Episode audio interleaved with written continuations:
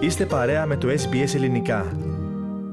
Κατά τη σύνοδο του Ευρωπαϊκού Συμβουλίου στις Βρυξέλλες, ο Έλληνας Πρωθυπουργός Κυριάκος Μητσοτάκης δήλωσε απόλυτα ικανοποιημένος από το προσχέδιο συμπερασμάτων, όπου οι Ευρωπαίοι ηγέτες καλούν την Τουρκία να σταματήσει να αμφισβητεί την κυριαρχία και την εδαφική ακαιρεότητα χωρών μελών της Ευρωπαϊκής Ένωσης. Η Αθήνα καλύπτεται απόλυτα από το προσχέδιο των ε, συμπερασμάτων, ε, το οποίο ε, ζητά με απόλυτη σαφήνεια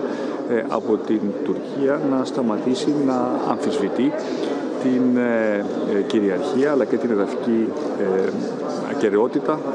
χωρών της Ευρωπαϊκής Ένωσης και να επιστρέψει σε μια διαδικασία αποκλιμάκωσης με απόλυτο σεβασμό στο διεθνές δίκαιο και ελπίζω πραγματικά ε, η Τουρκία να εισακούσει αυτή τη φορά ε, αυτές τις ε, παρενέσεις διότι μόνο με αυτόν τον τρόπο θα μπορεί να μειωθεί η ένταση η οποία έχει δημιουργηθεί στην Ανατολική Μεσόγειο τους τελευταίους δύο μήνες με αποκλειστική υπέτειο την γειτονά χώρα. Στις Βρυξέλλες και ο πρόεδρος του ΣΥΡΙΖΑ, Αλέξης Τσίπρας, δήλωσε πως θα ζητήσει στην προπαρασκευαστική σύνοδο των Ευρωπαίων Σοσιαλιστών από την πλευρά του τη στήριξη της Ελλάδας και όχι μόνο στα λόγια, όπως είπε χαρακτηριστικά. Ευκαιρία να τους ενημερώσω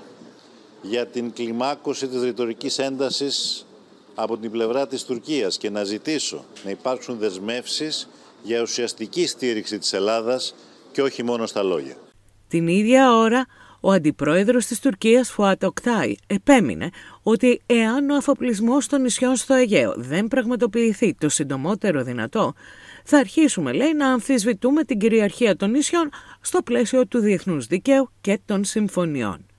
Την εκτίμησή του, γιατί η Τουρκία θέτει τώρα θέμα αποστρατιωτικοποίησης των νησιών του Ανατολικού Αιγαίου, έδωσε ο καθηγητής Διεθνών Σχέσεων του Τμήματος Διεθνών Ευρωπαϊκών και Περιφερειακών Σπουδών στο Πάντιο Πανεπιστήμιο Κωνσταντίνος Ιφαντής, ο οποίος μίλησε στο ελληνικό πρόγραμμα της ραδιοφωνίας SPS. Τι κάνει λοιπόν η Τουρκία, προσπαθεί να εξουδετερώσει, να ακυρώσει την βασική ελληνική θέση που είναι ότι υπάρχει ένα ζήτημα, το ζήτημα της οριοθέτησης υφαλοκρηπίδας και ΑΟΣ. Εάν λοιπόν ε, η Τουρκία λέει ότι το Αιγαίο εδώ και 40 χρόνια, ότι η οριοθέτηση πρέπει να γίνει με πολιτικούς όρους, είναι ζήτημα δικαιοσύνης όπως την αντιλαμβάνεται η Τουρκία και άρα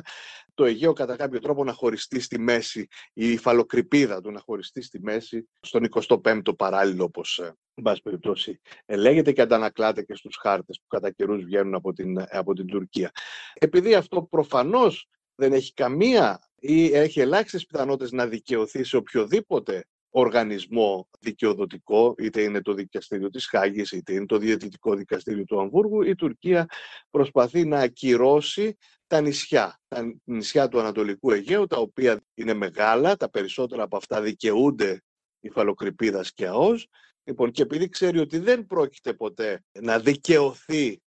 πάλι εντός εισαγωγικών η λέξη στις θέσεις της, επιδιώκει να αφαιρέσει από την εικόνα τα νησιά. Κάντε like, μοιραστείτε, σχολιάστε, ακολουθήστε μας στο Facebook, στο SBS Greek.